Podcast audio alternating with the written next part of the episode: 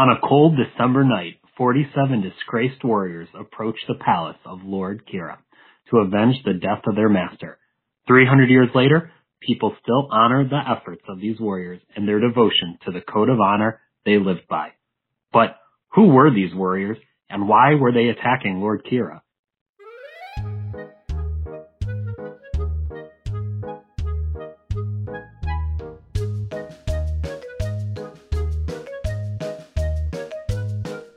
I am Mr. Stewart.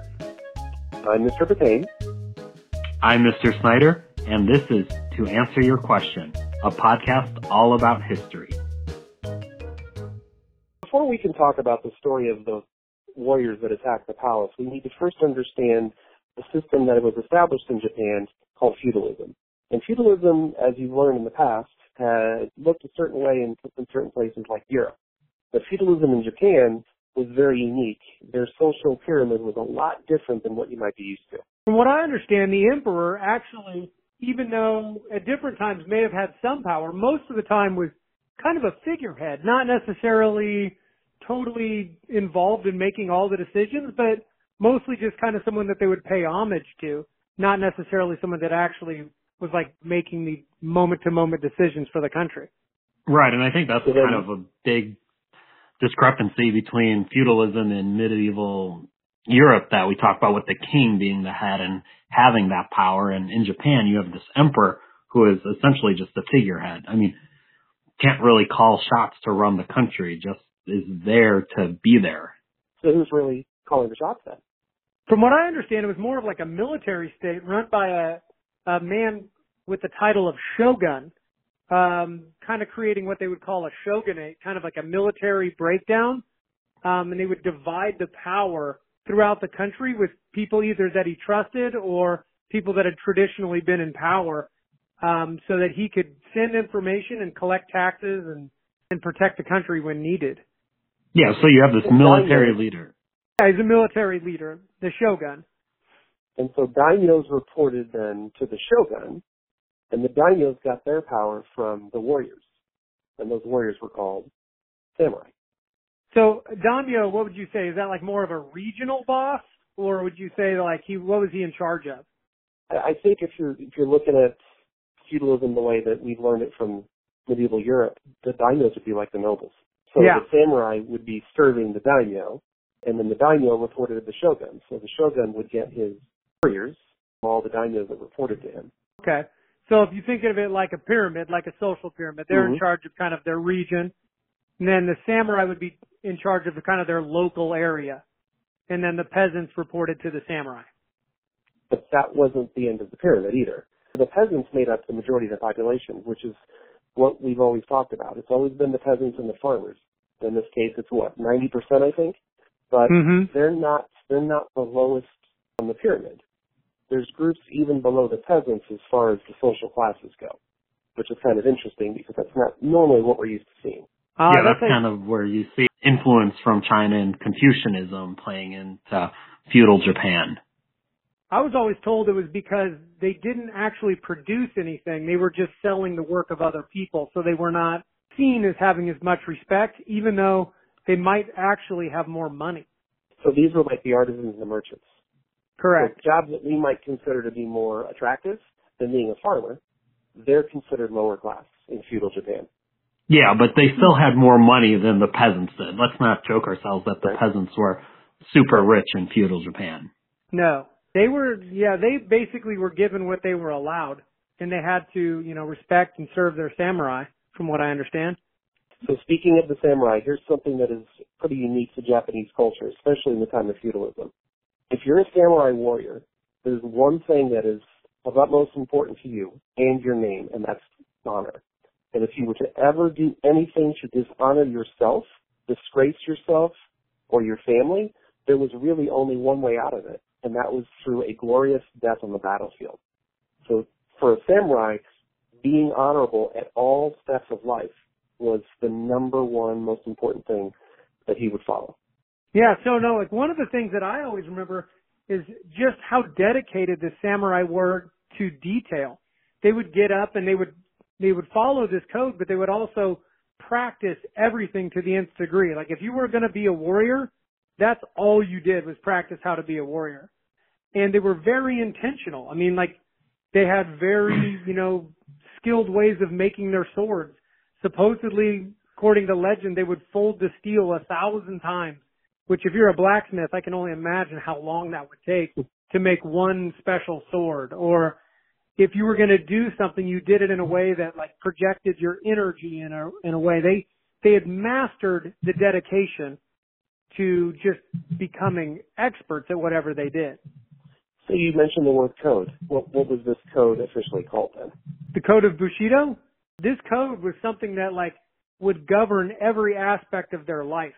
Um, you kind of can compare it to like a concept of chivalry, but much more intense.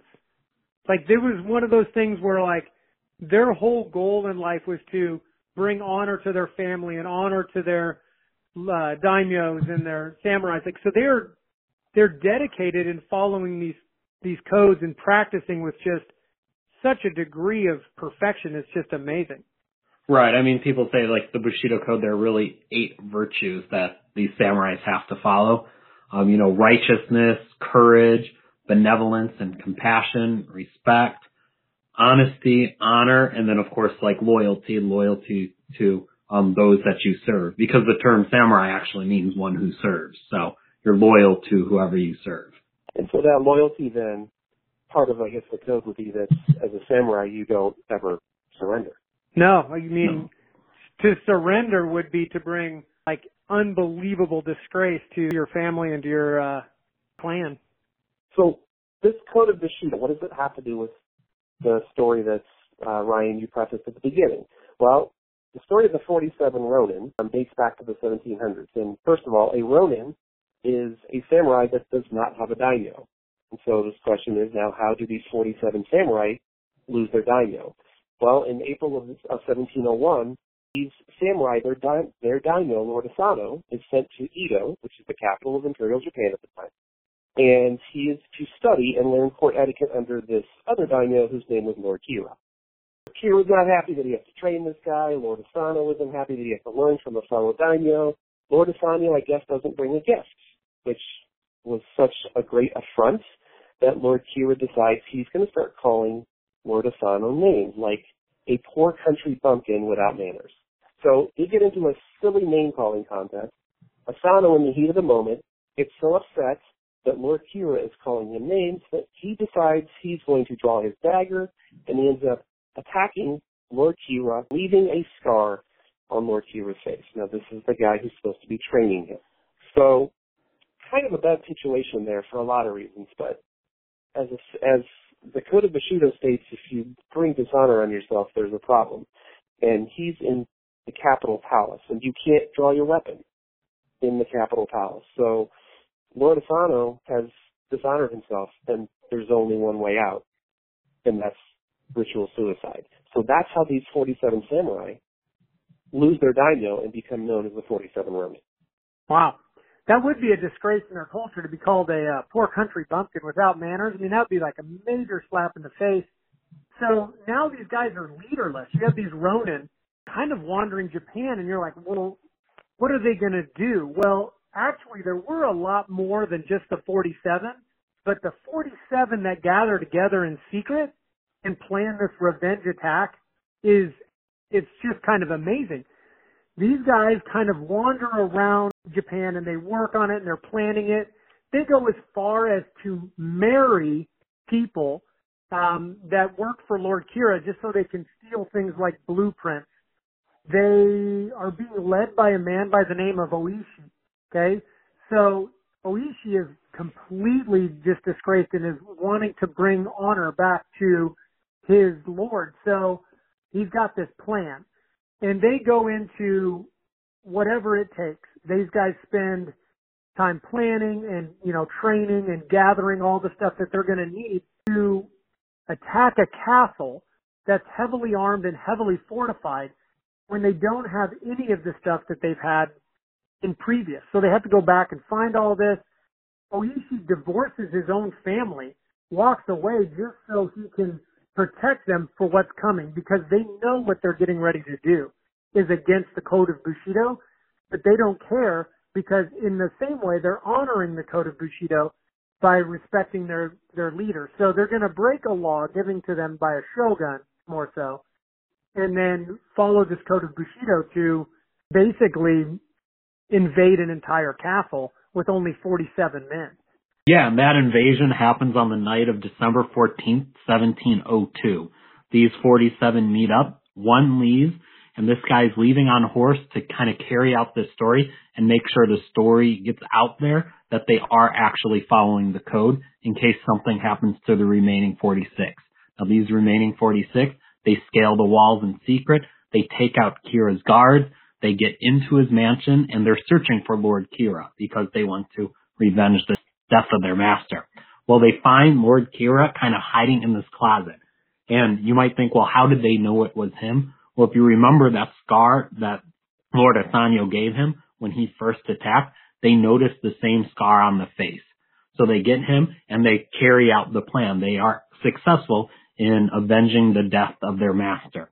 Well, these 46 Ronin, surprisingly, they all live. They suffer no casualties, um, but we can't say the same for Lord Kira and 16 of his guards. Now, it is against the law. You can't go around just killing whoever you want in Imperial Japan. So these 47 Ronin were actually sentenced, or 46, excuse me, 46 Ronin were actually sentenced to ritual suicide themselves. Now, the one that left on horseback, he was allowed to remain alive. Wow, that's some amazing dedication. I mean, just to look at these guys just seek revenge and follow this code to their death is that's just some amazing dedication. You have to wonder, with that kind of dedication, whatever happened to the samurai? Right, like obviously we don't hear about samurai being around today in Japan. So yeah, what did happen to all these people? And really the code of Bushido. Well, you remember, feudal Japan is run by a military leader, a shogun, and over time, a shogun starts to lose control of Japan. And it's hard to keep a country intact if you don't really have the same power that you once had. And this helps feudal Japan collapse and the shogun's power collapse as well.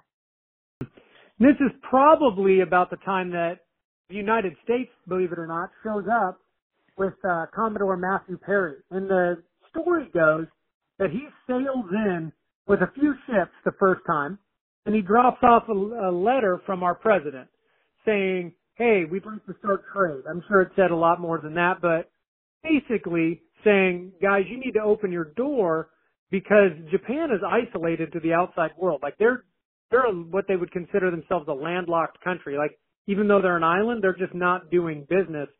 And Commodore Matthew Perry sails in to represent the United States to bring an end to this isolation period. I can only imagine how this looks though. I mean, you've got Japan that's been isolated and you have these American warships powered by steam sailing into their harbors. Uh, it's got to be pretty intimidating. I mean, what? How, how's Japan going to say no?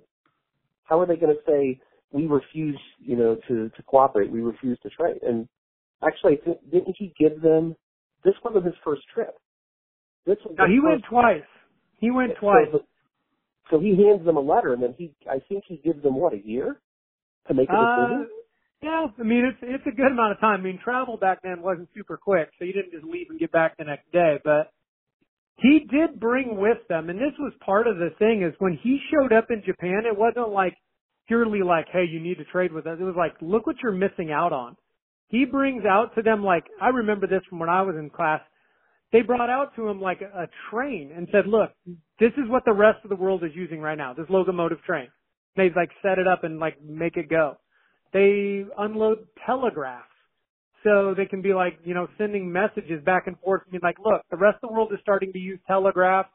You guys like the world is developing, you're missing out. And they also showed them things like books, which was like the internet of the old days. And so they were able to like show books of like, these are the animals that you guys don't get to see around the rest of the world. Like, because Japan has been so isolated that they've missed out on a lot of what's going on in the rest of the world. And so not only is he there to force them open, but he's also saying like, look what you guys are missing out on. So it's kind of a double whammy. Yeah, he's doing it for his selfish reasons, But at the same time, he's also saying, look guys, look, this is what's out there for you if you open the doors. He's, he's trying to say to him like, look, you're missing out on this.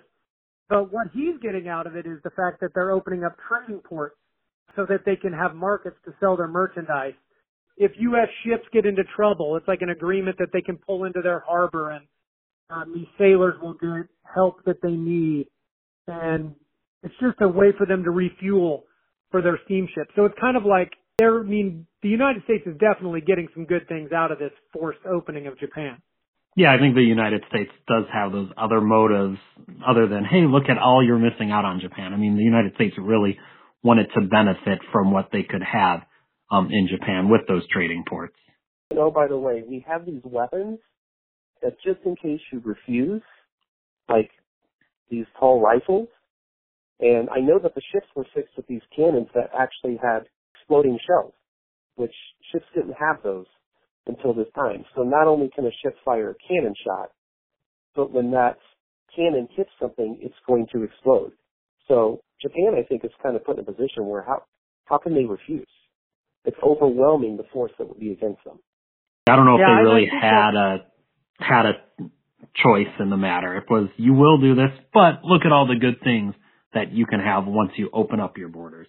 So I think this kind of moves into Japan like opening their doors and then they truly do modernize pretty unbelievably quickly because as you guys are going to find out they they industrialize within the next 50 years basically i mean this essentially ends feudal japan mm-hmm. yeah, and with a modern industrialized japan and with gunpowder and rifles and weapons what will now do the samurai have the, the samurai kind of disappear um, and I don't think it's as smooth as you might think, but the samurai step back and the emperor takes a much more important role in the way Japan is run. Not necessarily just a person of image or a figurehead, but much more influential in politics. As a result of Japan's rapid industrialization and modernization in the late 1800s, she has then set upon a much different path, one that is going to ultimately lead to a more militaristic and aggressive future and that's going to include direct conflicts with the United States. And this is going to be a conflict which, in its course, is going to incorporate that concept of the Code of Bushido. I'm Mr. Stewart. I'm Mr. Patane. And I'm Mr. Snyder, and that's what you get for asking the question.